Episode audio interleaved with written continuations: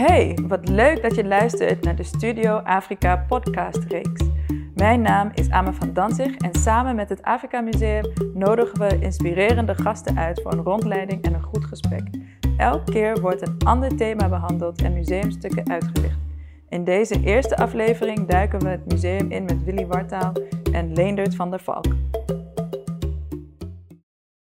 Afrika is geen land, maar Afrika is een continent. Ja. Dat bestaat uit een grote culturele eh, diversiteit. En daar willen we vooral de aandacht aan besteden. Dit continent is alles. Je kan het niet vastpinnen op één specifiek iets. Ja, Dus het is innovatief, het is divers, het is eh, groot, het is in ontwikkeling eh, of het is inspirerend.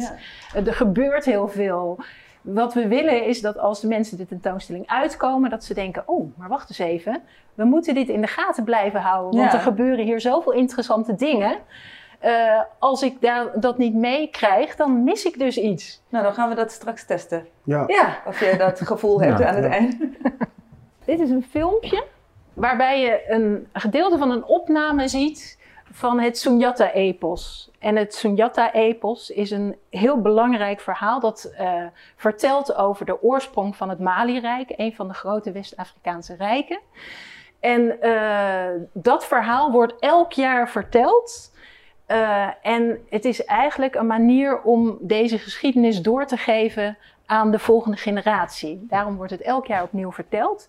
Maar niet iedereen mag het vertellen. Er, zijn, er is een speciale groep van lofzangers. En in, daarin word je geboren. Het is iets wat erfelijk is. En zij worden van generatie op generatie opgeleid om dit verhaal te mogen vertellen. En wat belangrijk is, is da- dat ze daarbij vaak muziek gebruiken om het goed te kunnen opslaan. Om, Ja. om hen zelf een houvastje te geven in, van waar ze in het verhaal zijn. Hmm. En het is dus zo dat eh, in, de, in, dit speelt dan vooral in West-Afrika. In principe mag in West-Afrika eh, iedereen muzikant worden.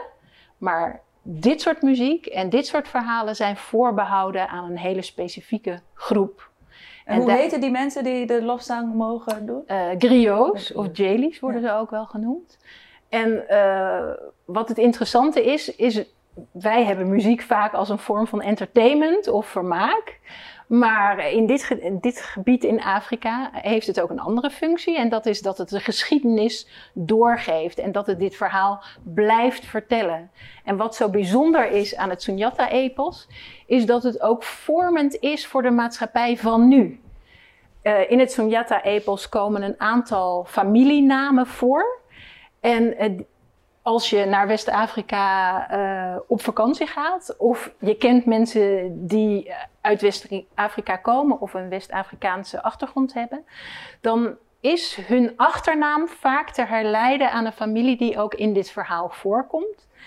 En het verhaal is vaak bepalend hoe die families met elkaar omgaan. Zo zijn er families die onderling een soort joking relationship hebben. Dat betekent dat ze elkaar altijd een beetje plagen, op een plagerige manier met elkaar omgaan.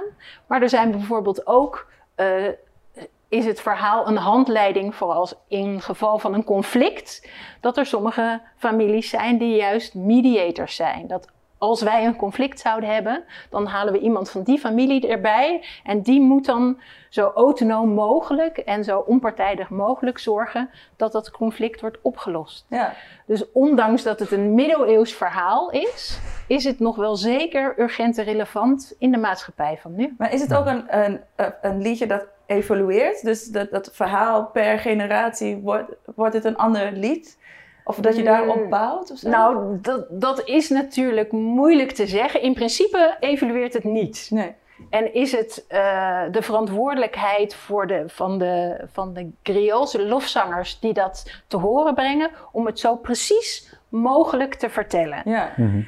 Maar er zijn pas natuurlijk heel laat de eerste opnames gemaakt, pas in de 20e eeuw. Het is het, namelijk iets wat eigenlijk niet voor iedereen toegankelijk is. En in principe in het begin mocht het ook niet opgenomen worden. Nu zijn er wel een aantal opnames.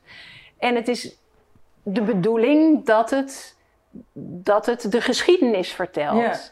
Dus dit zijn de geschiedenisboeken. Ja. Dit is het. Deze mensen zijn eigenlijk de geschiedenisboeken het van de is dan wel ook, net zoals je dat hier in Nederland eigenlijk heel erg vaak hebt gehad, een heel erg adellijke geschiedenis, toch? Absoluut. Het is alleen maar dat van, het zijn ook lofzangers, dus het moet waarschijnlijk ook nog die eh, koningen op een voetstuk plaatsen.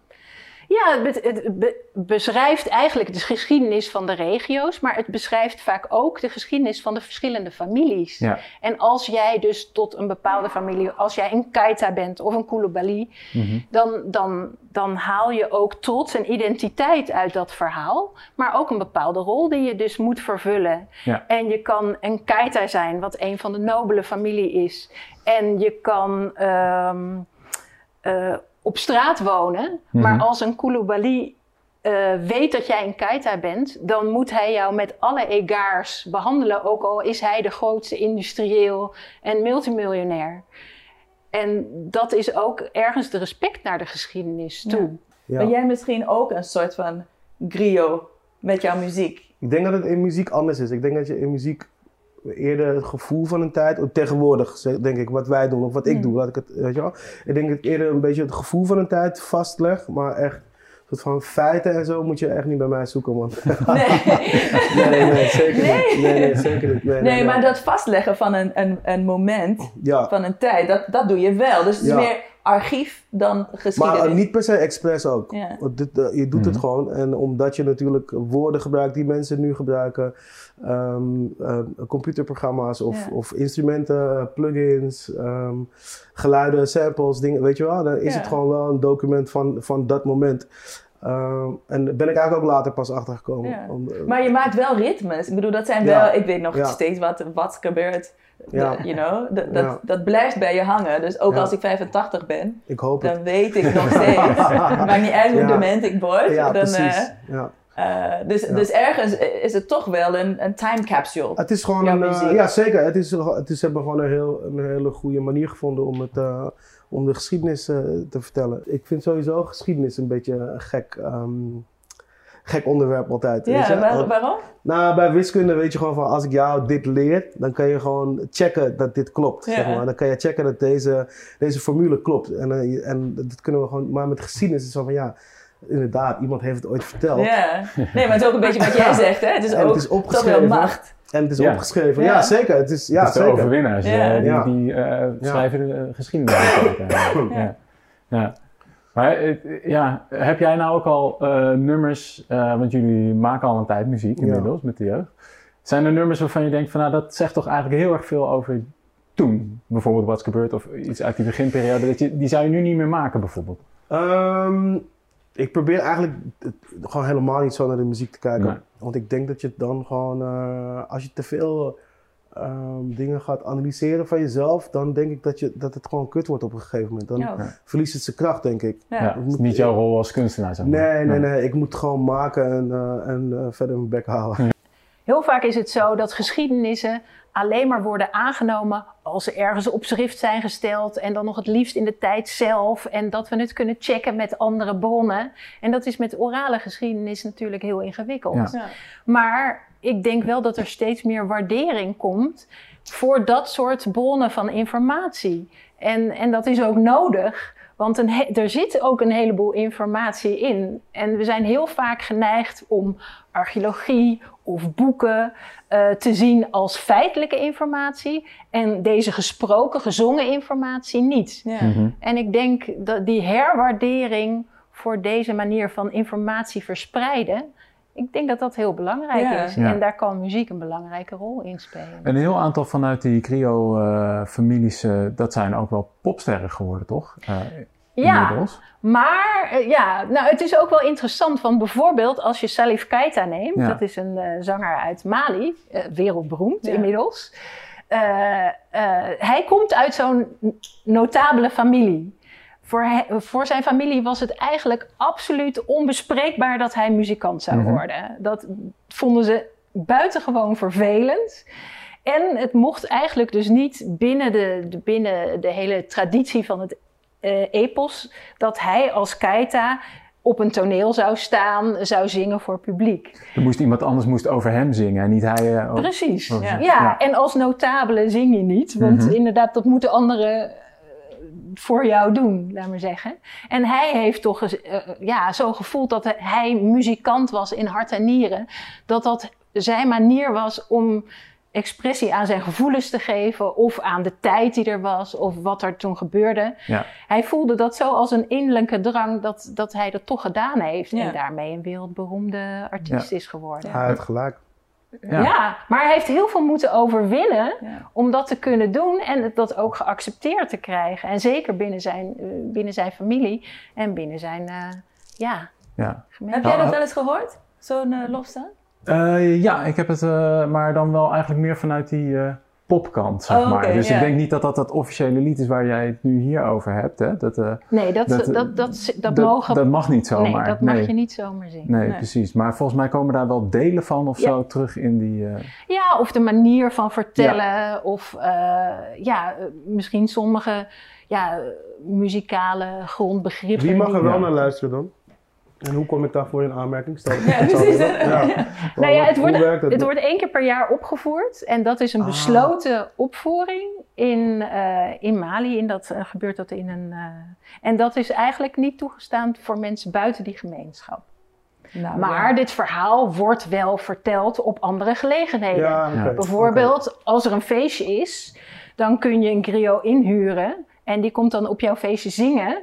En dan zingt zij eh, bijvoorbeeld eh, de geschiedenis van jouw familie. En dan loop je naar voren en dan stimuleer je dat een beetje door eh, wat geld te geven. Ja. En, en, of andere families die in jouw feestgezelschap aanwezig zijn, kunnen dat doen. Dat zij bijvoorbeeld zeggen, nou ik eet zo en zo, hier heb je wat geld. En dan gaat die mevrouw zingen over hoe geweldig jouw familie is. Ja, Maar, dus hij kan, wel, hij kan wel in aanmerking komen? Omdat dat... Eh, nou ja, waarschijnlijk jouw achternaam komt niet voor in het epos. Dus, Maar ik denk dat eh, niet. maar, dus als, dan, dan zullen ze een meer algemener eh, lied zingen, denk ik. Of wat anders. nou, dan Ja. googelen ze hem gewoon even en dan zien Googlen ze. ze en, dan, dan, Ja. dan, dan Ik maken ze een mooie nooit- tekst op Ik jou. zal alleen no- nooit meer achterkomen wat, eh, wat misschien mijn achternaam ooit was, zeg maar. Dus dat is... Nee, dat dus is dat het. is dat Ja. Dat is, ja. Ja. Nou ja, en je weet ook niet eens of het eh, West-Afrika is of bijvoorbeeld Centraal-Afrika. Ik heb zo'n DNA-ding gedaan. En Oh wat ja? kwam Ja, ik heb meegedaan aan uh, Verborgen Verleden. Toen zijn Ja? we naar Curaçao gegaan. zijn we daar naar eh, het Tula Museum en zo geweest. En het is het eh, West-Afrika. Eh, v- 50 procent. 50%. West-Afrika. Maar meestal weten ze binnen West-Afrika Ook ook Ja, ik weet het niet meer zelf helemaal precies wat het was. Maar ik heb het allemaal... eh, ik, weet Ah, het, ik weet het best wel Je specifiek. bent- misschien, Ja. eh, misschien zijn we gewoon familie. Waarschijnlijk wel. Ja. Misschien ben je wel een keita. Ja, Ja, koninklijke- weet. Het zou mij niks verbazen. Als jij optreedt, dan eh, speel jij muziek en Ja. dan luistert het publiek.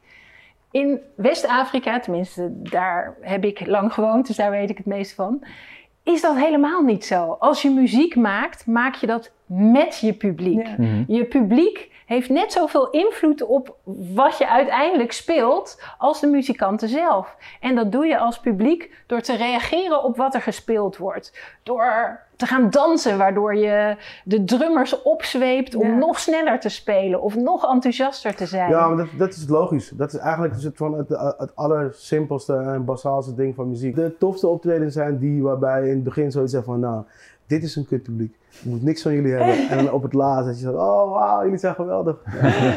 maar heb je dan ook het gevoel dat je de muziek samen met het publiek maakt? Of, Niet de muziek, maar wel het moment. Ja. Wel het moment, ja zeker. Ja. Het moment kan, ehm, kan eh, zeg maar unforgettable worden door, door het publiek. het zou leuk zijn als je ooit een keer een, Afrikaans, een geheel Afrikaans publiek zou hebben. Oh, Ja. En zou voelen wat het is Lijkt om daarvoor. sick. eh, Ja, Mhm. ja op lijkt te me heel trainen. Ja, lijkt me echt... eh, ik bedoel, je bent tenslotte West-Afrikaans voor 50 procent. Ja. Je dus moet eh, toch een keer naar huis. je moet toch wel een keertje gaan. En dan Ja. een beetje muziek. En, Ja. Ja, Is Ja. het iets met je, je zegt je hebt meegedaan aan dat programma en Ja. toen zijn jullie naar Curaçao geweest, Ja. ik heb hem gekeken. En, eh, maar is dat ook, wil jij graag ook nog verder daarin, zeg maar, naar die West-Afrikaanse kant? Is dat iets waar je behoefte aan hebt? of waar je inspiratie uit haalt. Ehm, ik denk, nou, ik ben een paar keer in Afrika geweest en ik heb wel, en de allereerste keer had ik gewoon heel veel moeite met, eh, allemaal ideeën die gewoon in mijn hoofd waren gestopt, gewoon zonder dat ik het wist. Ik merkte gewoon dat ik heel veel, heel veel ideeën gewoon eh, over Afrika had. Ehm, gewoon, ja, gewoon, gewoon die westerse ideeën of zo. Weet je? Mhm. Gewoon wat je je hele leven al hoort, eet je, eet je eten op, want de kinderen in Afrika hebben niks. Je weet toch, die shit gewoon, zeg maar. Mhm. Ehm, eh, en op een of andere manier ook gewoon door films en door wat je ziet in het nieuws en weet ik veel wat. Had ik er gewoon al een soort van eh, heel veel vooroordelen over Ja. donkere mensen, terwijl ik het zelf ook ben. Heel gek, Ja. Ja. heel gek. Maar wil ik daarheen? Ik, ik, ehm, ik, ik voel me, ik vind het wel, het is echt een heel lekker gevoel als iedereen om je heen donker is. Dat is, ik weet niet waarom, dat is, Mhm. ja. Nou, jullie leven gewoon elke dag zo. Maar het is wel, het is wel Ja. relaxed gewoon. Het is Ja. wel relaxed. Ehm, maar ik, maar het, is niet, het voelt niet als thuis. Ik kom, ik kom daar gewoon niet vandaan, man. Ik kom hier vandaan. Ik ben gewoon hier geboren. Maar ik vind het super interessant wat jullie zeggen. Want eh, aan de ene kant heb je de griots die dan de lofzang doen en zij behouden de geschiedenis. Zij vormen ideeën. Zij houden een bepaald idee Ja. van wie wij zijn. De, de, Ja. de, de groep daar. Ja. En dat is macht. En eigenlijk heeft, hebben dat soort ideeën jouw ideeën gevormd over wie Afrikanen zijn. Dus dat, dat, er is ook een splitsing. Dus het, het, zijn, het waren geen griots, maar het was muziek, MTV of, of weet ik veel wat. Hollywood. Eh, Hollywood, inderdaad. Hollywood. Het nieuws, de Eh, media. het- ja, Ja. maar dat zijn allemaal eh, stukjes van een, een lofzang. Ja, Voor wie, zeker. wie ben jij? Ja. En dat is altijd gebaseerd op beter zijn, vaak, Ja. dan, eh, dan een ander. Ja. Ja. Dus dat vind ik wel interessant, dat je toch wel die stukken toch wel terugziet of zo. Dat het toch wel een reflectie is van elkaar. Zeker, alles, ja, zeker. Je, je, kan, je kan ook niet meer zijn dan gewoon, eh, ehm, ja, gewoon alles wat je hebt gezien en wat je bent, weet je wel. En het maakt niet uit hoe gek een gedachte is of zo. Of, of, het, ik kan gewoon voor 100% eh, in een onzingedachte geloven, omdat mij het gewoon verteld is en ik denk dat het waar is. Ja. Ja, dat, ja, dat is nu nog steeds zo, toch? Ik ja, bedoel, wat is ja. nou de waarheid? ja precies. En- Alternative fact. En er zo. zullen Dus- waarschijnlijk ook nog heel veel dingen zijn die we nu gewoon, eh, waarvan wij nu allemaal zoiets hebben van, ja dat is normaal, dat hoort zo. Ja. Dat zeggen we over 50 jaar, ja, dat kan echt niet. Dat we Zeker. dat dachten. Ja. Ja. Dus dat is ook gewoon heel gek. Nou ja, en dat zie je ook wat er nu gebeurt. Met eh, de protesten, eh, met eh, Roads Must Fall, maar ook eh, de processen die nu in Nederland eh, gaan, gaande Mhm. zijn. Ja. Mhm. En ik denk dat dat is een goede beweging. Dat, dat zorgt voor verandering in ieder geval. Het Ja. zorgt in ieder geval ook in, voor een heleboel discussie juist over dit soort onderwerpen. Ja. Van wat zijn al die verhalen die je misschien niet eens door hebt gehad, dat die allemaal in je hoofd zitten. Ja. Omdat, je, omdat inderdaad de grio's van de westerse wereld, dus MTV of eh, Ja. Hollywood, en eh, daar is een ander verhaal verteld eh, dan de werkelijkheid. En Ja, een dat- alternatieve werkelijkheid. Ja, ja. Er is geen werkelijkheid. Ja. Er zijn een heleboel werkelijkheden. Ja, Maar dat is, vind ik ook wel interessant. Ik moet teruggaan naar griot en muziek en ritme en hoe je geschiedenis kan verstoppen in, eh, in een ritme en dat het dan echt letterlijk vereeuwigt, want het bestaat al eeuwenlang. En jij, you've got the power in your hands, Zullen we Olivier. iets grappigs horen over ritmes? Ja. Even stop de ritmes en bewaar de ritmes. Ik was, eh, ik als kind, eh, eh, als kind deed ik altijd een soort van... dat deed ik altijd als kind, als ik zenuwachtig werd. Ja. Ah, weet niet waarom. Maar goed, toen kwam ik in het Tula Museum en blijkt dat dat gewoon een soort van gewoon de ritme was van de tot slaaf gemaakte mensen daar op het eiland. de tamboer. Ja. Ja man, Hmm. gek hè? Ja. dat is gek hè? Ja, dat vind Ja, ik dat- echt Ja. heel... Ja. Nou, ook wel mooi vind ik. Ook mooi, maar Ja. ja, ja maar het is het van, eh, het, het, het, eh, je gaat dan daardoor wel afvragen van, oké, maar wat is dan mijn eigen identiteit? Wie ben ik dan, weet je? Is wel Ja. lijp, ja. Nee, maar het zit allemaal in je. Ja. Jij Ja. bent het allemaal. Ik las een interview van jou dat jij eh, zei van je hoeft niks meer te bewijzen. Dat Ja. is ook de zelfvertrouwen die je uiteindelijk krijgt als je jezelf beter leert kennen. Want dit heb ik Ja. gedaan, dit Ja. is wie ik ben, een stukje of een geheel. Maar eh, er zit zoveel in je dat je daar ook gewoon op kan vertrouwen. Oké, zo heb ik het niet bekeken. Ja. Ja. I like it. You like it? We'll take it, put it in your pocket, it's yours. Zullen we door? Ik wil jullie meenemen naar een volgend stuk. Maar eigenlijk wil ik daar helemaal niks over vertellen. En wil ik eerst van jullie eh, kijken wat je, wat, je, wat je ziet. Moet, moet, kan het, moet, ik, eh, Dus, dus moet ik hier Nou, moet ik gaan erin gaan? Of, wat jij wil, maar misschien kan je beschrijven wat Ja. je ziet. Uh, ik zie nu uh, een uh, wit vrouw aan het zingen of zo. Ik weet niet, man. Ik, ik, dit zegt me eigenlijk nog helemaal niks. Mag ik luisteren? En hoe ziet ze eruit? is, ze, is ze van nu of is ze... dit ziet eruit als, als, als hele ouderwetse ja, witte mensen ergens vandaan. Ik weet niet, maar ja... We zijn, ik, ik, het zou best wel kunnen dat, uh, dat ze in Zuid-Afrika gewoon nog leuk vinden om zo eruit te zien. en dat dat gewoon, okay, dat dat gewoon de look is. Ik, ik, heb geen idee, man. Ik heb geen idee. Ja, ja, precies. Ik heb, ik, ik, het eerste wat me opvalt is natuurlijk die witte huid. Maar uh, ik, ik ben ook in Zuid-Afrika geweest en toen heb ik ook gezien dat uh, je hebt gewoon witte, witte, witte mensen in Afrika die zijn daar geboren. En die hebben gewoon zoiets van, ja, ik heb echt geen idee waarom ik wit ben. Ik snap het niet. Ik heb hier eigenlijk, niet, ik heb hier eigenlijk niks mee te maken of zo. Het is niet soort van hoe ik, voel, of wie, hoe ik me voel of wie ik ben of whatever. Dus, ik, dus ik, ik weet nog niet genoeg. Ik moet gewoon luisteren naar wat ze gaat zeggen, man. Ik heb geen idee, man. Nou, dat kan van alles zijn. Ja.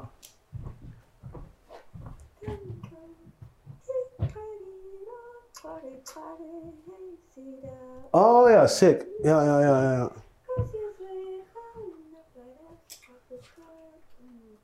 En Leendert, wat hoor je? Ja, ik hoor, uh, maar dat komt misschien omdat jij over Zuid-Afrika bent. Ik hoor die kliktong. Ja, ja, ja, inderdaad, ja. ja. ja, ja, ja. Is, is het een Zuid-Afrikaanse mevrouw? Nou, dat is wel grappig. Dit is helemaal geen Zuid-Afrikaanse mevrouw. Okay. Deze mevrouw stelt de vrouw van Jan van Riebeek voor. Dus dit is een Nederlandse mevrouw. Oké, okay, sick. Oké. En Jan van Riebeek was dus uh, de Nederlander die een verversingsstation uh, stichtte in Kaap de Goede Hoop. Wat doet een verversingsstation? Uh, dat waren de schepen van de VOC en, die daar langskwamen. Oh ja, okay, die ja. konden daar vers water en groenten en proviant oh ja, okay. inslaan, ja. zodat ze hun tocht kunnen, konden vervolgen. Maar ja, toen de Nederlanders daar aankwamen, was dat helemaal niet leeg. Daar woonden gewoon mensen. en in, in het eerste instantie vormden ze daar eigenlijk alleen maar een kleine nederzetting. Maar toen dat zich verder ontwikkelde, dreven ze die uh, lokale bewoners veel, steeds veel verder weg en namen Tuurlijk, ze veel meer ruimte in. Ja. Nou, en wat een historisch feit is, is dat uh, de vrouw van Jan van Riebeek een lokaal uh, Khoisan meisje in haar huis nam om voor haar op te treden als vertaalster. Okay. Dus zodat ze met de lokale bevolking uh, kon spreken. Mm. En uh, zij is, uh, Krotoa, zij is best wel bekend. Een bekende figuur in de geschiedenis. En deze twee vrouwen, dus een, een lokaal meisje en deze vrouw uit Nederland die in Zuid-Afrika kwam wonen, daar ontstond dus een verbinding mee. Zij gingen in hetzelfde huis wonen. Maar dit wat je hier ziet is een kunstwerk van een Zuid-Afrikaanse kunstenaar uit Kaapstad. En wat hij heeft gedaan is dat hij Maria uh, de la Pellerie, ik weet nooit precies hoe ik haar naam moet uitspreken, verbeeld als een 17e eeuw schilderij, wat ja, in het ja. Rijksmuseum niet zou misstaan. Ja. Maar dat is het eerste indruk die je hebt als je ziet. Maar als je dan dichterbij komt, dan zie je... Hé, hey, maar wacht eens even. Haar mond beweegt. En als je nog dichterbij komt, ja. dan hoor je dat ze wat zingt. En uiteindelijk zingt ze een wiegeliedje voor Krotoa. Maar in plaats van dat Krotoa Nederlands spreekt... spreekt zij haar taal. Ja. Hm. Dus ze zingt een lief, wiegeliedje in haar taal. En Kijk, dit, dit gaat over taal. Wiens taal spreek je? Wat, wat zegt dat over machtsverhoudingen? Wat zegt dat over de boodschap die je mee wil geven? Is het belangrijk dat je kan verstaan wat ze zingt? Of zie je door de manier waarop ze het zingt en de melodie die het heeft, zegt hij al iets over de inhoud? Van het muziek. En wat de kunstenaar hier wilde tonen is dat er ook alternatieve geschiedenissen zijn. En heel vaak dat als mensen met elkaar een relatie aangaan, dus niet alleen maar over elkaar Mhm. praten, maar met elkaar praten, dat er dan intermenselijke contacten ontstaan die soms hele andere resultaten opleveren dan de stereotype ideeën die wij vaak hebben. Mhm. Ja, het is toch vaak zo, nou ja, nou, de Marokkanen zijn allemaal vreselijk, maar mijn Marokkaanse buurman, die Precies. is oké. Maar die Ja. heb je leren kennen en dat blijkt dan best wel, eh, aardige gozer te zijn. En dat is niet altijd Ja. zo hoor. Soms zijn het nog steeds, eh, kan je ze niet uitstaan. Ja. Maar je gaat in ieder geval een relatie aan. Ja. En Ja. dat, eh, dat is denk ik belangrijk. Maar hier wordt dus eigenlijk dat klassieke eh, van de, eh, het zwarte meisje dat zorgde voor de witte kinderen. Dat wordt hier ook omgedraaid, omdat het een wiegeliedje is ook dat wa- zij zingt. waar het, de inhoud van het liedje, de vertaling staat ernaast. Maar de inhoud is, is dat ze zegt, stiekem hou ik meer van jou. Dus stiekem prefereer ik jou boven mijn eigen kinderen. Ja, ja, ja. En daarmee is er ook weer een omdraaiing Ja. in de verhouding en in de relaties tussen de, de lokale bevolking en ja, de, de import-Nederlanders Ja. die, die zich daar een plek op eisten. ja. Dus eigenlijk wordt hier een, een alternatief gepresenteerd.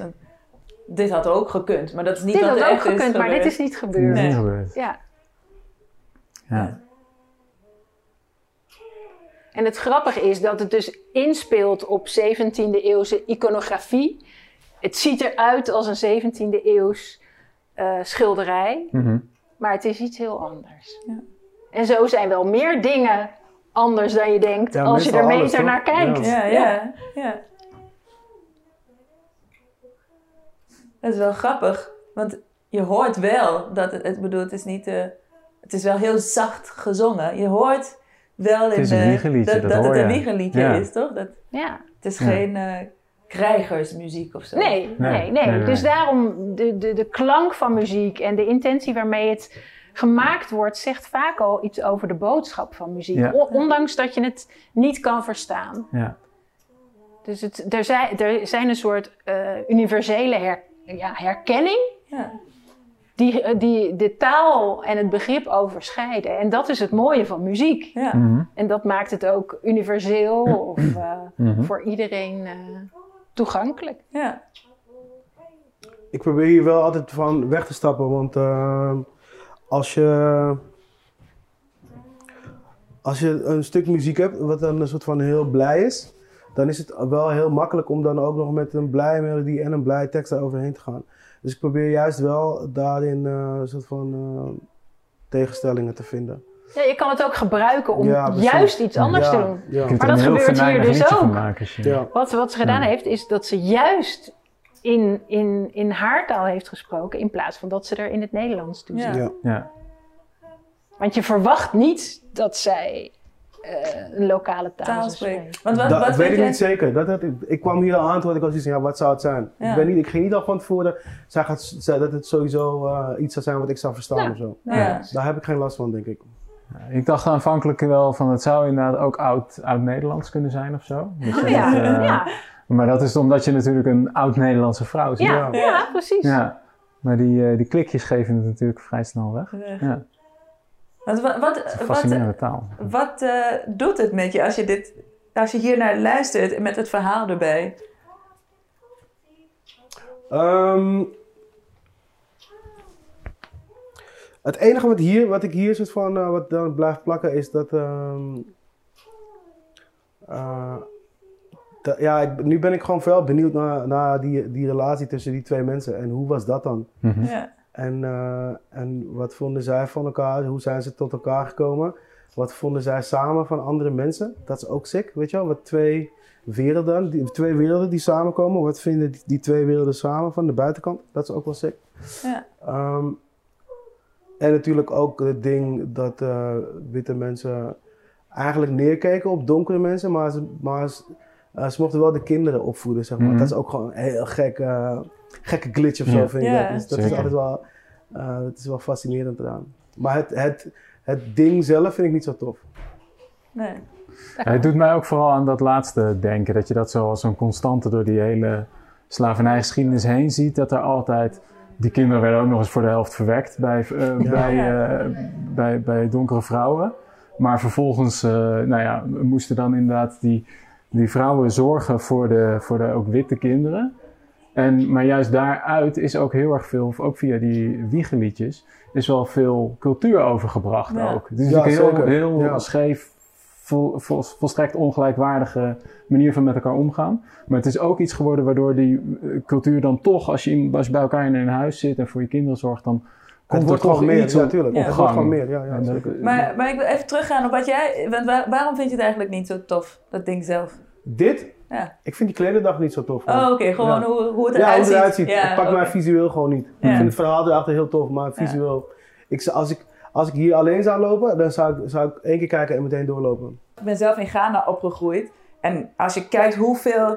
Ik, ik heb, als kind schaamde ik me voor mijn lokale taal. Ik, mijn moeder is Ewe. Ik spreek vloeiend Ewe. En ik telde dat niet als taal. Dat was, dus als je aan mij vraagt wie, eh, welke talen zijn de meest dominante talen in Afrika, dan zal ik zeggen de, eh, inderdaad Engels, Frans en Portugees. Maar er is natuurlijk de, de underground. En dat is dat wij met z'n allen per persoon minimaal drie talen spreken. Precies. Eh, drie lokale talen spreken om contact te, kun- te kunnen onderhouden met elkaar. Maar dat wordt dan niet per se geteld. Want dat is niet officieel. Dus er zijn wel interessante dynamieken, denk ik, om, om talen te behouden. Door het niet officieel te maken, dan kan je het blijven spreken. Dan gaat niemand het voor je veranderen. Eh, eh, maar ook, dan lijkt het alsof het er niet is. Behalve dan als je dan dichterbij gaat en goed gaat luisteren, dan, dan zie je dat het er wel is. Nou, Nederlanders gaan er altijd zo prat op. Oh, oh, wij spreken zoveel talen. Ja. Nou, in Afrika, mee, ja. iedereen spreekt minstens vijf talen. Dat is het begin. En dan ben je niet eens gestart. Mhm. Dus eh, Ja. ja. Maar even over dit stuk. Eh, eh, Ik wou nog wel zeggen dat als ik het naar luister en, en dat verhaal erbij hoor, daarom vroeg ik het aan jou, dan word ik wel verdrietig. Want dit, zo had het ook gekund, hè? Mhm. Gewoon met een klein beetje inlevingsvermogen, een beetje van, oh wie ben jij eigenlijk? Oh, ook een mens. En laten we gewoon Ja. vrienden worden. Ja. Had het ook zo gekund. En had zij inderdaad ook van dat meisje kunnen houden. Maar we, eh, wij, wij Nederlanders zijn daar met zulke dominante macht daar aangekomen. Dat dit niet is gebeurd. Heeft Mhm. Ja, maar ik niet, denk eh, dat het ook eh, te maken heeft met. ehm, ja, gewoon een soort van hoe de mens in elkaar zit. Weet je? je hebt natuurlijk ook gewoon een soort van ding. wat je gebruikt om te overleven. En dat is gewoon: dit ken ik, dit is gewoon goed. En wat ik niet ken, hè, dan, moet ik eigenlijk soort van. om, om zelf er beter van te worden, moet ik daarop neerkijken. en het niet behandelen als eh, hetzelfde wat ik ben. Zeg maar. Ja, maar ik denk dat zeker nu zouden we dat waarschijnlijk niet doen, toch? Ik denk dat we nu inmiddels snappen we dat racisme niet iets is wat wij willen. Eh, snappen we ook wel dat, dat we toch wel ondanks eh, onderwijs en economie Jij dat zou we het misschien gelijk doen, kunnen maar ik zijn. denk andere mensen zouden het wel doen. Maar denk je dat we wel verder zijn gekomen dan eh, toen eh, Nederlanders in Kaapstad eh, of op de Kaap de Goede Hoop neerstreken? Eh, ja, ja, verder dan dat zeker wel. Ja, ja, ja, dat denk ik wel, ja. Te Verder dan dat zeker wel, maar... eh, Maar het zit ergens nog steeds diep in iedereen dat je uiteindelijk eh, vanuit eigen belang gaat handelen en dus een ander daarvoor eh, ja, Ja, neerzabelt. ja, en ik denk dat, Ja. het, ja, ik denk dat het ook gewoon... Ik denk niet dat mensen daar per se voor kiezen, maar als je, Nee. ik denk gewoon, het is een soort van... We hebben ook met elkaar geleerd dat, eh, tenminste, dat zijn we ons nu ook aan het leren, dat seksisme ook niet goed is, toch? Ja. Het is ook pas nu pas dat ze soort van Mhm. zeggen, ja, oké, vrouwen inderdaad, Ja. ze kunnen eigenlijk ook wel wat wij kunnen. Ah, sorry. dat is nu pas, is nu pas, Mhm. weet je? Eh, dat is, dus, het- ja, we, we zijn gewoon niet zo slim. Nee. Nee, Nee. maar ik denk, Of ik geloof niet heel dat het... langzaam. Ja, nee, maar ik denk niet dat het onderdeel is van wie we zijn per se. Ik denk niet dat het, dat het ik zo denk diep wel. in ons Ik eh, denk zit. het wel, want uiteindelijk zijn we gewoon dieren.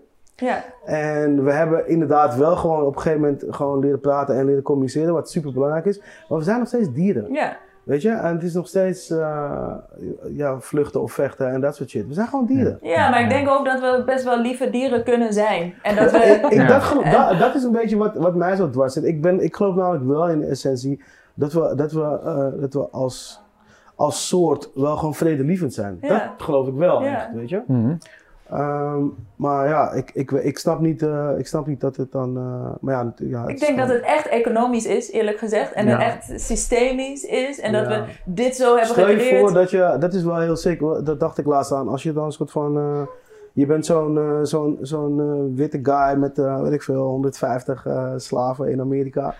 En eh, ik weet niet hoe lang ze echt die slaven hebben gehouden, maar stel je voor dat je, stel je voor dat ik nu voor mijn bedrijf Jij voor jouw bedrijf, jij voor jouw bedrijf, jij voor jouw bedrijf. 150 mensen, gewoon bijna gratis, gewoon heel veel jaar voor jou kunnen werken. Ja. Dat zou ik ook gewoon in stand houden, man. Ja, nee, maar dat, dat, dat is precies wat Ja, bedoel met ja. economisch. Dat is geld, wel echt iets wat ik. I mean, I'm really passionate about this. Dat hele ontwikkeling. Dus dat wij hier in het Westen een museum hebben eh, over Ja. Afrika. Dat wij hier onderwijs hebben, gezondheidszorg en eh, uitkeringen die dan sommige mensen niet mogen krijgen. dat, dat, eh, Ja. dat, alles is fundamenteel gecreëerd door de exploitatie, de extractie van you know, natural resources van bepaalde plekken. Het is precies wat jij zegt. Ja, Dus maar het, gaat ook nog steeds door, hè? Het ja. gaat ook nog steeds door, ja? Want absoluut. We worden gefilmd met de camera en zo. En we hebben allemaal schoenen aan. Ja. Het wordt allemaal door kleine kinderen gemaakt. En, weet je, het, is, het gaat ook niet... Wat dat betreft, aan de ene kant is, vinden we het heel zielig voor die kinderen dat ze in de Chinese fabrieken zo slecht gaan. Maar ja, als die volgende Nike komt, ga ik hem wel halen. Ja. Snap je? Mhm. En dat is gewoon iets, we, we, hebben, we hebben het gevoel dat we heel veel dingen nodig hebben. Ehm, maar ja, we hebben niet zo heel veel nodig, maar we willen wel allemaal spullen en shit. Ja. En Ja. We willen alles, ja. En ook, ja, dus dat... Nee, maar dat zijn wel echt systeemproblemen. Want zelfs als ik nu hier op blote voeten zou staan, dan heb ik het niet opgelost. Zelfs nog als jij hier op blote voeten staat, dan, dan, eh, dan ben je nog steeds eh, deel van het probleem. Ja, precies. 100%. Nee, maar dan ben ik zelfs gek. Dan Ja. ben ik zelfs, zou je Ja, zelfs op mij ja, neerkijken? ook dat zou je nog, denken oké, zal Ja. ik wat slippers Nou, ik weet niet of je... Zou je schoenen voor mij kopen als ik hier op blote voeten zou staan? Hangt af van de situatie. Oké. Hangt af van de situatie. Nou, het hangt af of je ervoor kiest of niet. Ja. Ja, Maar Stel dat ik hier stond en dat ik zei van ja, ik moest deze interview doen, maar ik heb geen geld voor, voor schoenen. Maar dan waren er wel schoenen geregeld. Had je dat gedaan? Ja, Oké. ja. Nee, maar misschien ben je meer iemand die zou zeggen van eh, eigen schuld. Hoezo heb je geen geld? We wonen in Nederland. Dat zou ik waarschijnlijk ook wel zeggen. Ja. Maar ik, ik snap wel die, eh, zeker door de crisis en zo, of de coronacrisis, dat je alles, alles wordt zo negatief, Ik heb zo ook heel veel hè? tijd, hè? Ik Ja, precies. Je gaat veel te veel Ja. nadenken. Iedereen Nee. gaat, je gaat ook helemaal in die alternative nieuws duiken. Ja. En gelukkig ben ik daar weer helemaal uit. Maar, Ja, maar het is heeft niet wel een van de, van de positieve dingen toch dat je dan nu ziet dat eigenlijk eh, midden in die hele crisis, juist dan komt er een enorme boost aan protest tegen racisme nog. Terwijl Ja. je, zou, je zou eigenlijk Ja, denken, heel het, sick. het, het Ja. creëert alleen maar meer die behoefte Ja. om voor jezelf te Ja, kiezen. ja, heel sick. En ik, ik vond het heel mooi. En ik voelde en op een of andere manier, misschien totaal misplaatst, maar ik voelde me echt gevleid en, en gehandeld. Dat mensen al over de hele wereld eigenlijk zo, aan- zo Ja. opstaan voor donkere mensen. En wat ook heel sick is, heel veel, heel veel eh, eh, witte mensen of blanke ik weet ook niet hoe je shit moet noemen. Wit. Die zijn, die, zijn gewoon, eh, die zijn gewoon echt boos ook, man. Die zijn echt verontwaardigd en boos. En die hebben zoiets van, wauw, dit kan niet. Maak je dat echt mee? Is het echt zo? Dat is, da- daar ben ik wel blij om. Zijn, dit is wel echt gewoon een hele grote groep mensen die... Eh, bij donkere mensen die zijn dan ook wel boos. Maar dan, is, dan gaat het gepaard met verdriet, weet je wel. Maar Hmm. het is... Het is eh, ja, ik, het is het, zeker, er zitten ook positieve dingen in. Maar ik zit gewoon even in een... Het In had een- ook wel wat eerder gekund natuurlijk. Het Ja. had ook wel eerder gekund. Ja, zeker, zeker. Ja, maar misschien is dat ook wel waarom ik dan wel echt verdrietig ben als ik dit hoor. Dat liedje dat zij zingt, dat ik dan... Mhm. Misschien komt het ook door de crisis. Dus dat Ja. ik echt te veel ruimte en tijd heb voor mijn emoties. Ja. En dat ik nu wel half sta te luisteren en dan dat ik denk van, my heart. Hmm. You know, het echt, eh, zo had het ook gekund. We hadden ook, dan hadden we nu helemaal geen protest. We hadden ook gewoon elkaar.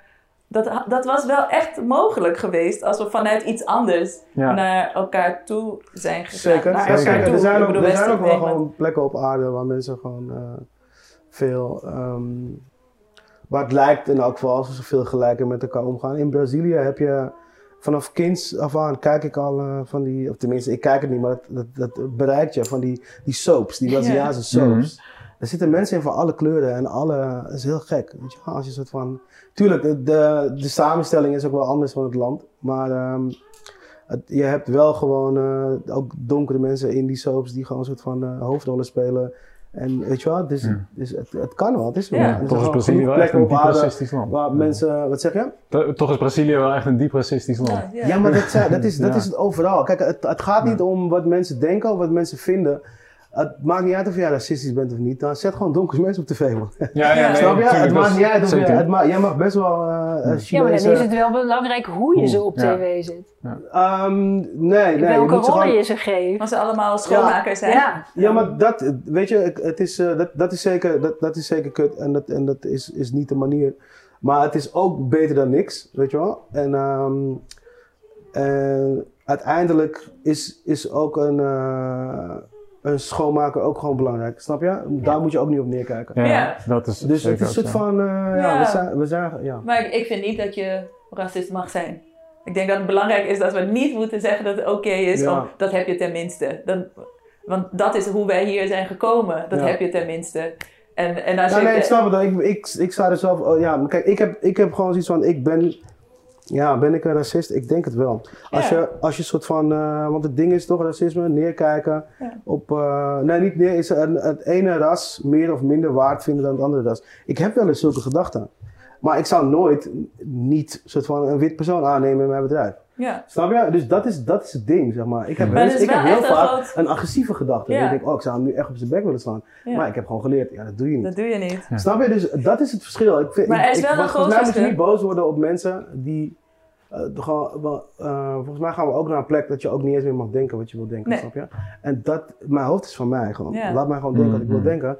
Maar er moeten gewoon hele heftige wetten opkomen. Gewoon, Ja, weet je? Zeker. is maar- het is je, gewoon, je moet gewoon al bij het kleinste dingetje van, hè, was het, hè, hè, ik ga naar de politie, boete, Ja. klaar, weet je wel? Ja. Dus dan, en, dan, en dan maakt het niet uit wat je denkt. Nee, maar dat is wat ik bedoel. Met het, het, het maakt wel uit eh, in de zin van eh, een systeem creëren. Dus als, als, Ja, jij, nee, als jij als eh, donkere man zegt van... Ja, ik wil best wel een witte persoon aannemen. Heeft dat echt een totaal andere betekenis dan als Ja. jij, witte man, zou zeggen... Ik wil absoluut geen zwarte mensen in mijn bedrijf. Gewoon qua... Van, want er is een heel geschiedenis. Ja, en structureel, als jij Ja. een witte man aanneemt... krijg jij meer, meer geld. Ja. Zeker als hij jouw eh, accountant of fondsenwerver Ja, of zo is. zeker. En als jij een zwarte ma- een man aanneemt, dan wordt er gezegd: oh, wat goed van jou, Leendert, dat jij een zwarte. Ja, man voor. Ja, Ja. Wat, goed en divers eentje, Ja. hè? Niet meer dan één. Ja. Eh, dus het, het heeft wel echt een andere betekenis. Dus het is wel precies wat jij zegt. Het moet echt, de antwoord moet, de, of de reactie moet echt vanuit een systeem komen. En niet per se alleen vanaf, vanuit een individu met onze emoties. eh, Nee, eh, zeker niet. Maar, Zeker maar niet. wel een minister-president die wel bruggen dat bouwt en die empathisch is. Ik Ja. hoop dat hij luistert. Ja. Vast wel, toch? Ja, Maar ja, ja. luister naar ons. Ja, maar als hij luistert. Als je luistert. Ja, anders ga je zelf maar naar een land. Dom je zelf maar op. Dan is het niet jouw land, man. Hij gaat altijd daar de Veluwe toch op vakantie. Ja, ja. Het is super mooi Hij daar. is, Ja, wel, blijf hij je is wel in de buurt. Ja. Zullen we naar het volgende Ja, laten we dat maar gaan? Kijk, hier wil ik jullie eigenlijk meenemen naar Ja. Deze trommels. Ja. En deze trommels zijn verbonden of worden gebruikt in Winti-religies of eh, in de Afro-Surinaamse religieuze context. En wat het interessante is, is dat die trommels bijna één op één eh, in vorm overeenkomen met trommels die ook in Afrika worden gebruikt. En daarbij is er een groot verschil tussen Noord-Amerika en Zuid-Amerika. Toen namelijk de tot slaafgemaakten mee werden genomen vanuit Afrika naar het Amerikaanse continent, was er een groot verschil tussen Noord- en Zuid-Amerika. In Noord-Amerika hadden namelijk de slavenhandelaren en de slaveneigenaren, die wisten dat er met muziek eh, boodschappen door kunnen worden gegeven. Dus die verboden alle muziek en alle instrumenten. En in Zuid-Amerika was dat niet zo. Dus toen de tot slaafgemaakten daar aankwamen, gebruikten ze alles in hun omgeving om eh, de instrumenten die ze kenden Ah, weer dus te maken, omdat ze die, die kennis en die specialiteit hadden. En ze begonnen er ook weer muziek mee te maken. En dat is heel interessant om te zien. Ah. En daarom zie je ook, eh, dit is een Afrikaanse trommel, dit is een Surinaamse trommel. De manier van bespannen, de manier van maken, maar ook het manier van gebruiken, zie je heel, heel duidelijk een, een continuïteit in gebruik en een continuïteit in vorm, die eigenlijk in heel Noord-Amerika ontbreekt. Ja. En zo zie je dat zoiets zulke diepe wortels heeft en zo bepalend is voor het eindresultaat, maar ook de mogelijkheden die je hebt als je daar eenmaal aangekomen bent. Ja. Ja.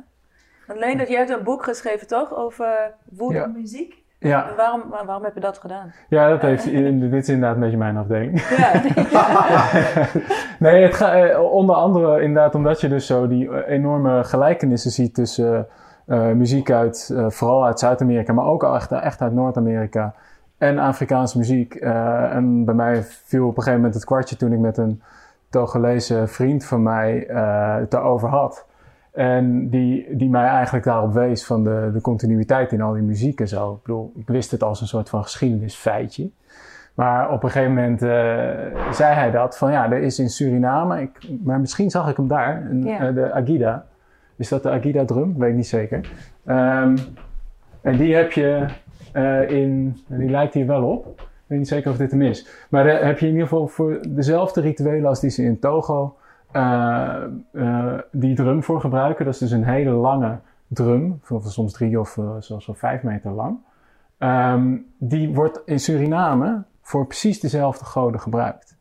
In Winti-religie. Alleen dan, kijk, je kunt niet zeggen Winti-religie is de voodoo van, van Togo. Maar er zitten dit- enorm dat- veel ja, gelijkenissen in. Maar op zich wel logisch, toch? Ik Heel niet- logisch. Het is niet soort van...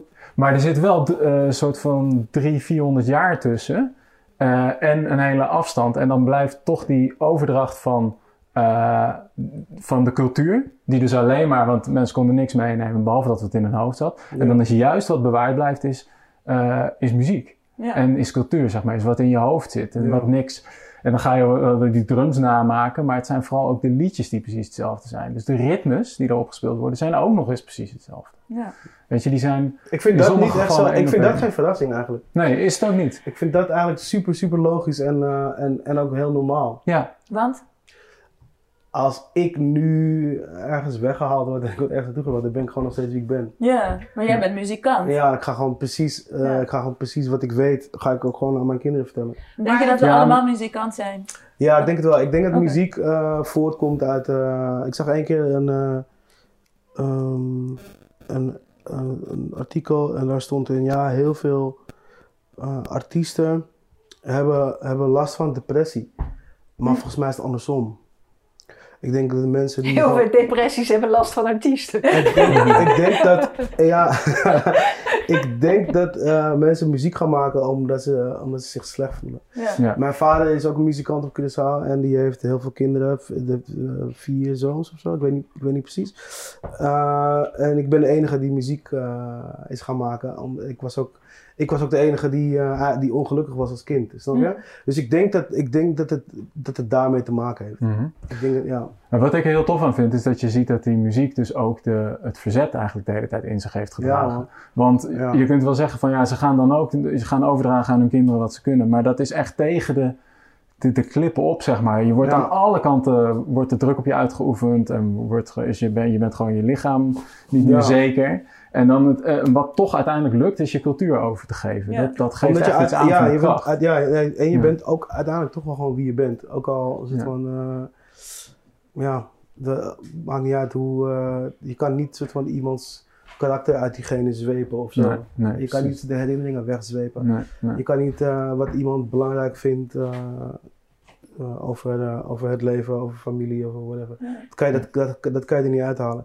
Dus eh, ik, vind, ik vind het gewoon heel logisch dat dit... is- Maar- het Maar ik vind het wel interessant. Oh, sorry, ga je gang. Maar de omstandigheden waren niet overal hetzelfde. Want in Noord-Amerika ja, maar het waren werd wel dat dezelfde mensen. Weer, jawel, maar werd het Ja. heel erg onderdrukt. En wat er toen gebeurde, is dat in de fysieke arbeid die ze moesten doen, een soort chain gang Ja. eh, liederen ontstonden.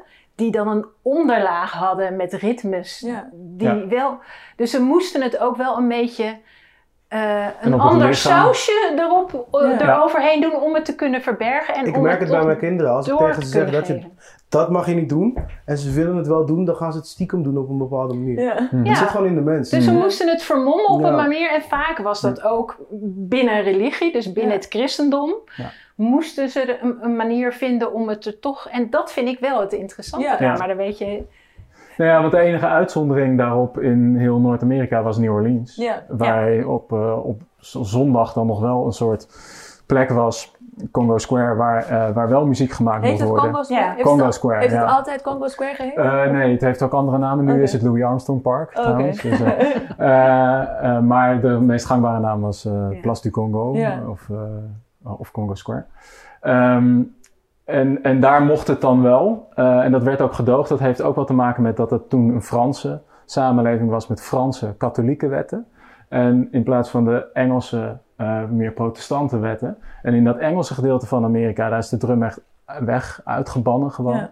En in eh, New Orleans mocht het dan nog, eh, nog wel gebruikt worden. En is dus de Afrikaanse cultuur daar ook wel wat meer overeind gebleven. Waardoor dat veel meer invloed heeft gehad in jazz en in, ook wel in maar daar heb je dus nog jazz. steeds een voodoo practice in New Orleans. Ja, in New Orleans heb je Ja. ook heel erg veel voodoo eh, Ja. tempels. Ja, dat is een beetje een toeristending ook hoor. Maar er zit ook een serieuze eh, gemeenschap bij. Die, eh, ja, die, die gewoon heel erg die connectie juist tussen West-Afrika en ook Caribisch gebied. Want heel veel Amerikaanse tot slaafgemaakte kwamen via Caribisch gebied. gebied. Ja. Ja. Want, want ehm, weten jullie waarom dat eh, specifiek de trommel niet mocht? Of Ja, was het dat gewoon had met de dat- communicatie dat, maken. Met communicatie. In, in een heleboel Afrikaanse talen zijn klanktalen. Ja, Dus de manier waarop je het eh, uitspreekt, dus de toonhoogte, ja. bepaalt de betekenis van het woord. Ja. En eh, met bepaalde trommels, maar dat zijn Oh niet sick, dat is deze gewoon echt trommels. één op één praten gewoon. ja. Kon je dus boodschappen doorgeven doordat je de dat melodie van wat je wil zeggen trommelt op een trommel. Ja. Ook met de Apinti hoor, daar wordt die ook inderdaad voor gebruikt. Ja? Dus eh, de Surinaamse, ja. Eh André Moses is eh, een eh, Surinaamse Apinti-drummer in Den Haag. Maar volgens mij woont hij nu inmiddels weer in Suriname. Maar die heeft me van alles daarover laten zien van... eh, ook als dat in een dorp wordt gespeeld, dat per familie je dan weet Ja. wanneer je naar buiten moet Ja. komen, wanneer jij Ja. wordt geacht om, Ja. om iets te zeggen, iets te doen. Dat wordt allemaal via drumcodes. Ja. Maar dat komt toch ook uit Ghana? Apinti is, komt uit Ja, ja, ja. eh, Ja. Ashanti-gebied, toch? Ja, ja, Apinti, maar- denk het wel. Ja. Maar je hebt bijvoorbeeld eh, in Congo, langs de Congo-rivier, eh, het, het water dat, dat zorgde ook dat dat geluid verder dreef. En dan kon je dus, doordat er op een bepaalde afstand twee eh trommelaars stonden, kon je dus een, het is niet een heel verhaal hoor, Ja. het is wel een, een korte samengevatte boodschap, maar kon je die op hele lange afstanden kon je dat doorgeven. Ja, En dat deed je door dus de, de klanken na te spelen die een woord heeft. Heel Ja. sick. Echt Ja. heel sick. en de angst van, van plantage, in plantagegemeenschappen was een opstand van slaven. Ja, precies. Dus wat moet er dan weg? Nou, de manier om te communiceren en überhaupt cultuur om je te verenigen. Ja. En religie. Dus die, die, die dingen die zijn super belangrijk om te verenigen. En die werden juist allemaal, ook omdat die drum dus samenhangt met de religie, wat ze niet altijd door hadden. Maar Ja. Ja. eh, daarom is het een heel erg verenigend ding, juist. Ze gingen stiekem in de, in de, ehm, in de bossen eh, trommels maken op Curaçao. Ja, En dan eh, gewoon eh, inderdaad eh, muziek maken. En is er een, een Afro-Caribisch eh, religie in, eh, op Curaçao? Weet ik niet. Ik, ik weet niet zo heel veel van Van Curaçao. Curaçao, oké. Zou je dat willen weten? Of- Denk ja, wel, ik ben eigenlijk wel. Ik wist helemaal niet. Ik, ik had hier nooit over nagedacht, maar Nee. eigenlijk wel. Ja. Ja. Mhm. Weet jij dat? Of, ja, ik ben er ook voor het onderzoek wel in Curaçao geweest, maar heel kort maar. Maar je hebt het tamboen, dus dat, dat Ja. ritme wat jij speelde, dat hangt er heel erg sterk mee samen. Ja. Dat was ook tot eh, heel lang nog verboden door. Nederlanders. Hè? Dus je mocht niet uh, tamboe spelen.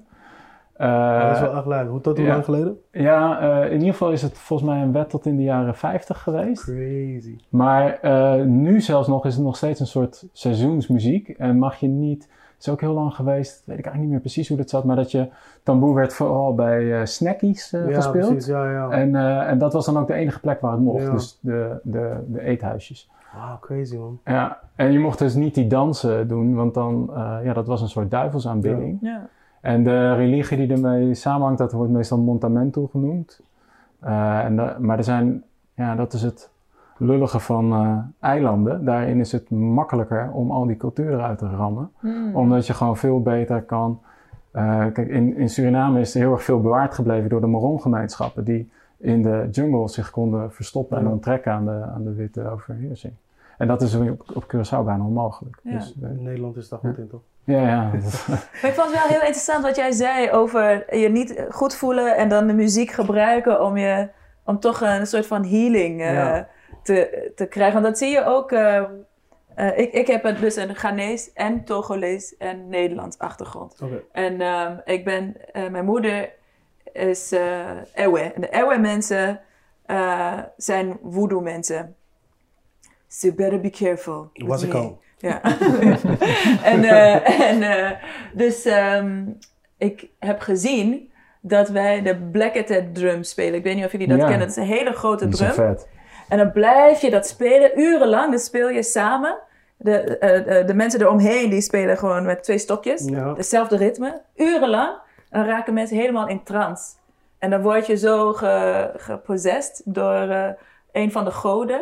Dan ga je, en de dat is helemaal georganiseerd. Als je het niet weet, dan lijkt het op chaos. Maar eigenlijk stel dat jij gepakt wordt door een, een geest. Dan is zij de verpleegster die jou verstaat. Ja. En zij zorgt ervoor dat jij de juiste kleding aan Staat het hebt. van tevoren al vast? Of, of is het, eh, of, eh, wijst op het moment zich wie wat doet? Ja, op, op het moment. Dus er wordt gespeeld, sick, gespeeld, ja. gespeeld. En dan zie je plotseling van, oh my god, hij, hij heeft het. Dus dan Mhm. komt zij en de verpleegster naar Oh, hem. ja. En dan gaan ze zien van, oké, wat, wat heeft hij? Welke, wie heeft hij? Omdat zij dat verstaat. Dan gaan ze naar de kleedkamer. Dan komt hij naar buiten met poeder, helemaal wit eh, of, of weet ik veel. Allerlei verschillende, ze gaan verkleden. Ja. Dan zijn ze helemaal in trance. En soms hebben ze een boodschap voor je. Kunnen ze naar je toe komen. Je moet een nieuwe album uitbrengen.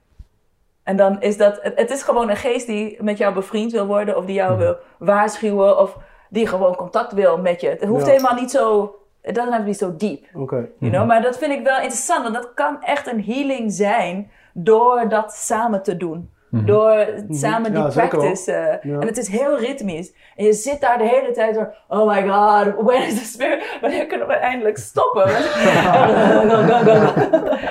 Nou, maar je ziet ook dat de trommel daar een cruciale rol in speelt. Ja. Want die verbindt de, Ja. de goden met de mensen.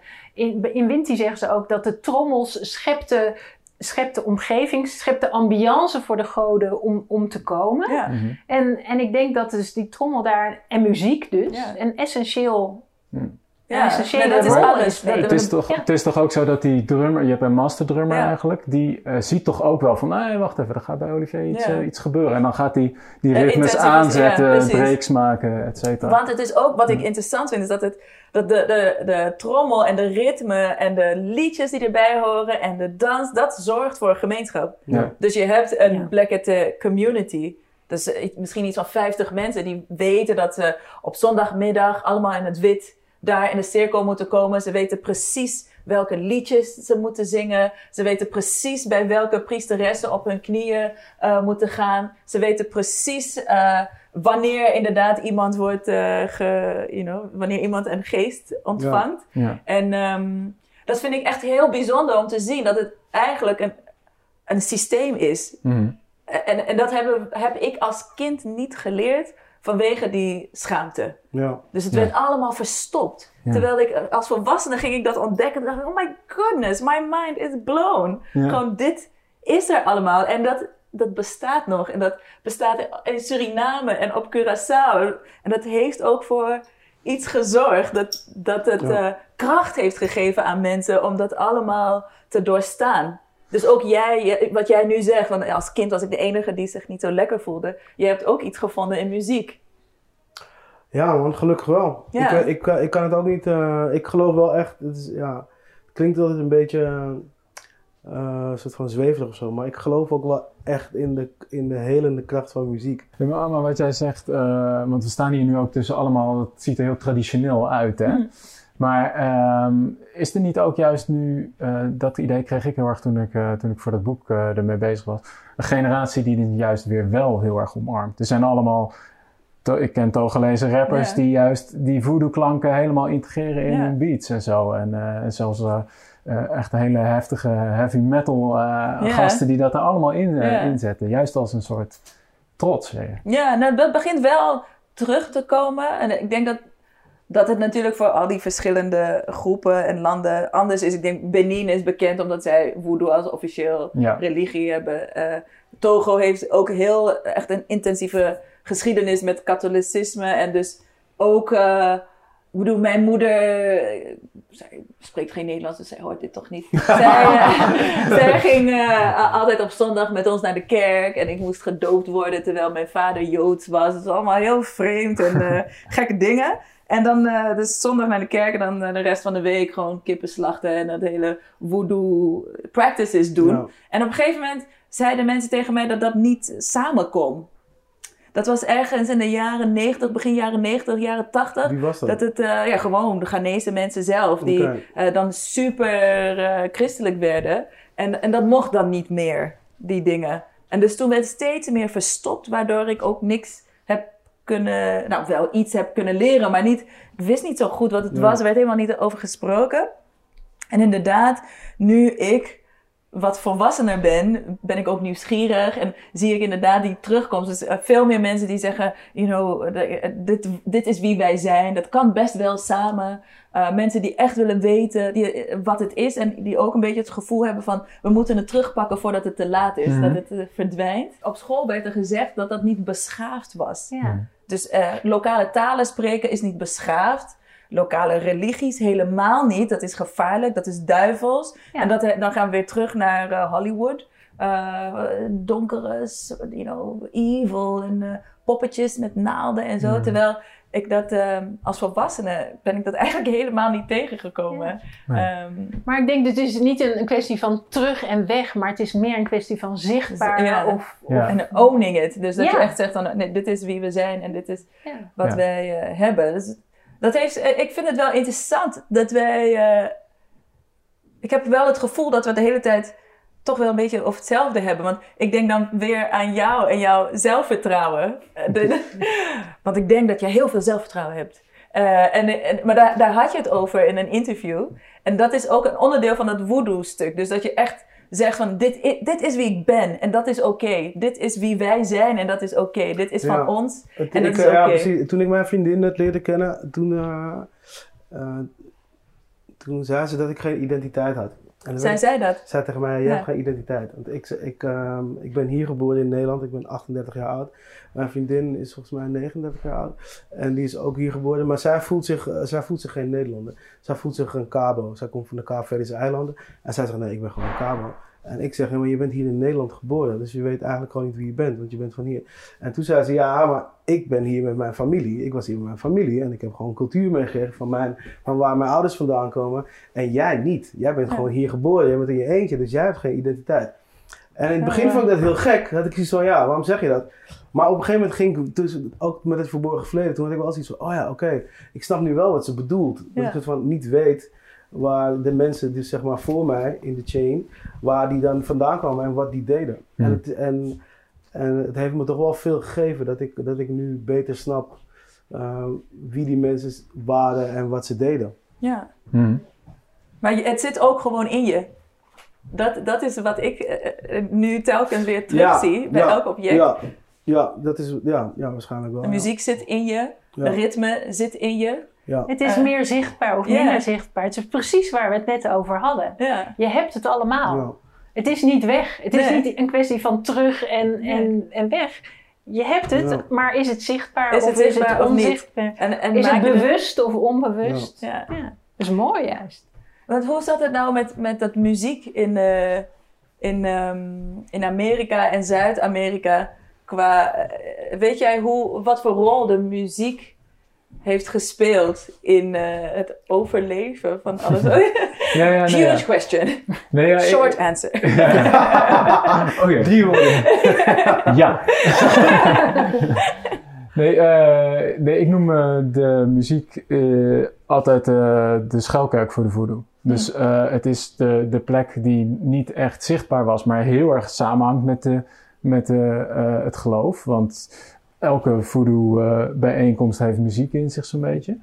Ehm, maar dat werd door de, door de witte planters niet altijd zo helemaal goed begrepen. Dus eh, er waren allerlei manieren om dan toch die muziek te maken, zonder dat iemand doorhad dat het eigenlijk dus een, een soort geloofspraktijk was. Ja. Het was gewoon vermaak en er werd natuurlijk ook nog enorm op neergekeken. Het was allemaal barbaarse teringherrie. Op sommige Dus- plekken waren, waren er ook nog soort van, eh, eh, geheim- eh, niet geheim, maar verboden akkoorden en shit. Ja, ja. Ja. ja. Dat is wel lijp, toch? Mhm. bepaalde Ja. dissonante akkoorden, die mocht je gewoon niet Mocht je niet aanslaan, mocht je niet Ja. gebruiken. Nee. Dat, is, dat is niet gek, Ja. hè? Ja, maar Ja. dat betekent dat ze het ook wisten. Dat Precies, er was ergens altijd een angst. Zo Van, Ja, oh, dit doet iets. Ja. Ja. tuurlijk. Ja. Ik denk dat we door moeten gaan. Volgens mij moeten we door. Ja. Hier wilden we wat aandacht besteden aan de populaire cultuur en verschillende populaire eh, stromingen, muziekstromingen, die nu eh, ja, in Afrika of op het Afrikaanse continent actueel zijn. Ja, En en misschien de grootste, dus de artiest in Nederland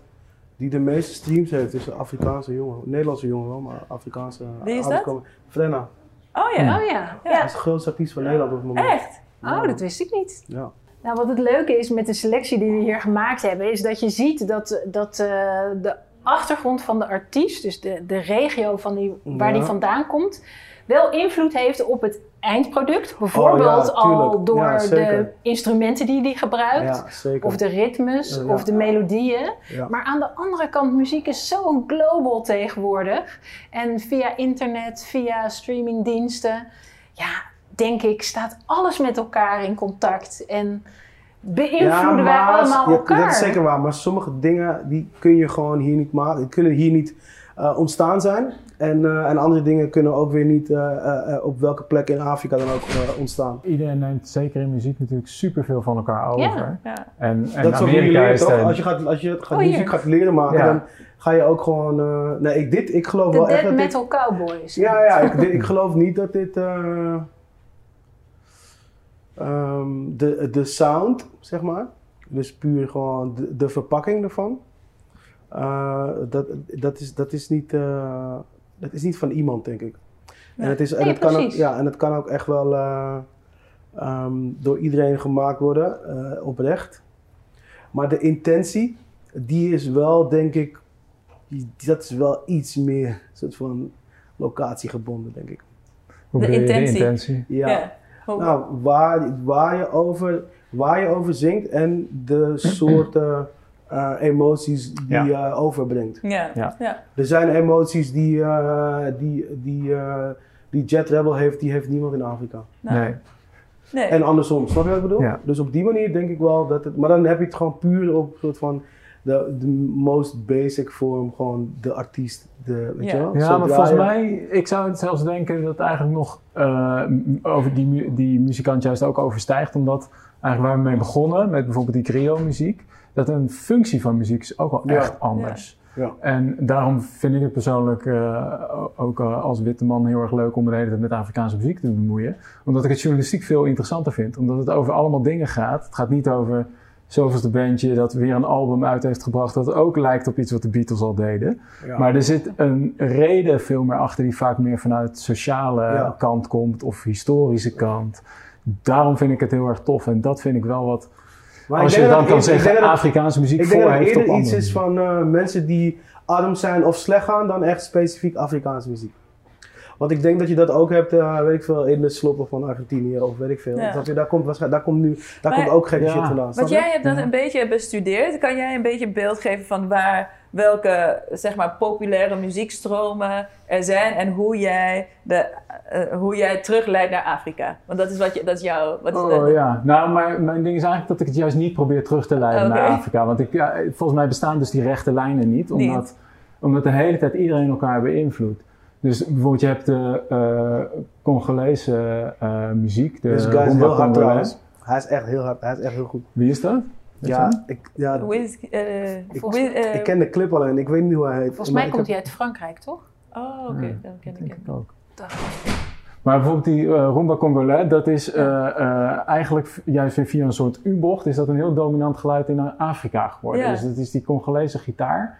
Maar dat is eigenlijk eh, weer opgepikt doordat er op een gegeven moment in de jaren 30 Cubaanse muziek, Ja, maar Afro-Cubaans, dus eigenlijk ook alweer met heel veel Afrikaanse invloeden, in Afrika terecht is gekomen, in Congo, maar ook eh, nou, over de hele kust eh, daar. En, en, en dus juist een heel erg eh, tof mondiaal product was, waarmee je ook kon profileren van kijk eens, ik luister naar Cubaanse muziek. ja. En dat gingen weer vervolgens muzikanten spelen.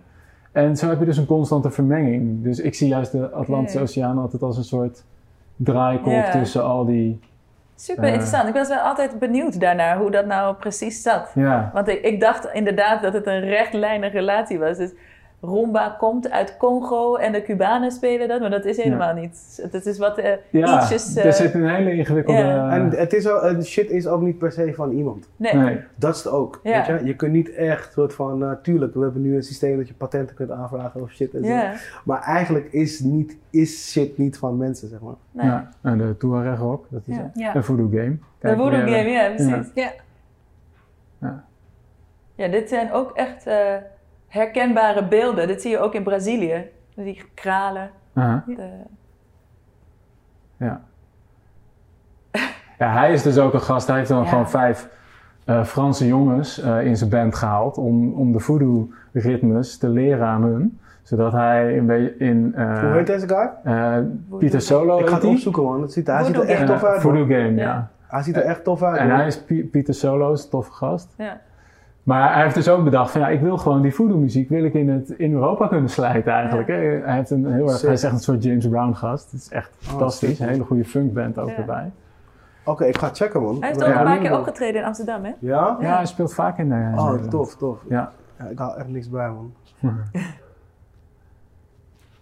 Maar dan zie je ook wel vaak dat eh, muzikanten nu, Afrikaanse muzikanten, hebben vaak een set voor eh, Europa of Amerika als ze daar op tour precies. zijn. En gewoon de eigen muziek voor de, voor de bruiloften, et cetera. Ja. in, eh, in Afrika zelf. En de, de smaak van de Europese consument is vaak, hè, dit is dus oude funk eigenlijk in een nieuw ja- Ja. jasje. Het is altijd heel retro.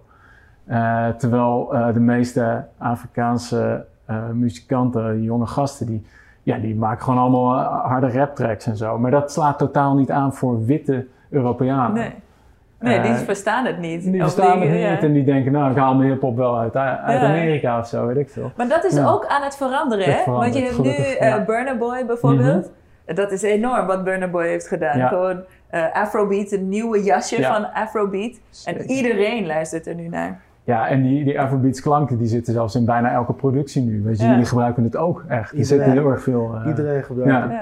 De tijd, ongelooflijk Ah. dat we geen tijd meer hebben. Ja, maar ik- ik, eh, ik wist al dat het... Dat, dit zou wel- gebeuren. dat- ja, ik wist wel dat het heftig zou zijn. En dat ik, en dat ik eh, stof tot nadenken zou geven. Ja. Ik ben echt blij dat jullie me hebben uitgenodigd.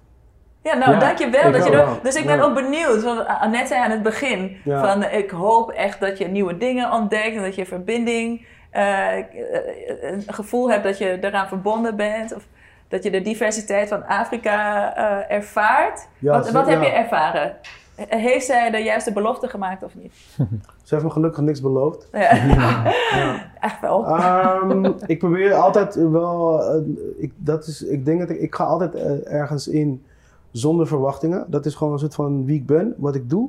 Altijd. Maar ik kon niet hier naartoe komen zonder verwachtingen. En, maar, en, het, het is ook wel gebeurd wat ik, wat ik dacht het zou gebeuren. Wel meer dan ik dacht, zeg maar. Want ja, je, kan het, je, weet niet wat, wat je gaat zien natuurlijk. En je weet niet wat voor dingen je gaat leren.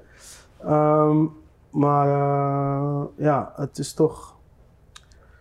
Ik vind, ik vind het. eh, ik, ik kan nu ook nog niet goed in één wel, goede, snelle zin zeggen wat het met me doet. Of wat, weet je wel, het, is, het zijn van die dingen waar je gewoon altijd even over na moet denken. En ik, het is op verschillende manieren vruchtvol voor mij. Want ik heb ook eh, ehm, een paar ideeën om, eh, om nieuwe muziek te maken. Gewoon die ik gewoon zo één op één kan stelen van wat ik hier heb gezien. Eh, maar ik heb ook weer, ik heb ook nagedacht weer over, eh, over identiteit en over, ook, over waar we staan als land en, en hoe we kijken naar onszelf en hoe we kijken naar andere mensen. We zitten nu wel in een soort van tijd wanneer iedereen woke claimt te zijn. Mhm. Maar je bent niet hier, man. Nee. nee. Ja, weet je, ja, ja. Dit, dit- mensen moeten eigenlijk gewoon even eh, komen kijken waar ze vandaan komen. En niet, niet alleen donkere mensen, toch? Nee. Nee. Ik vind het ook echt, eh, qua context, is het echt eh, Perfect. perfect om dit hier met jullie in deze samenstelling eh, zo te mogen bespreken. Ja. Ja, zeker. Dankjewel. dus dank jullie wel. Dankjewel Annette en dankjewel Leendert voor jullie Ja. werk en wat jullie allemaal hebben gedaan.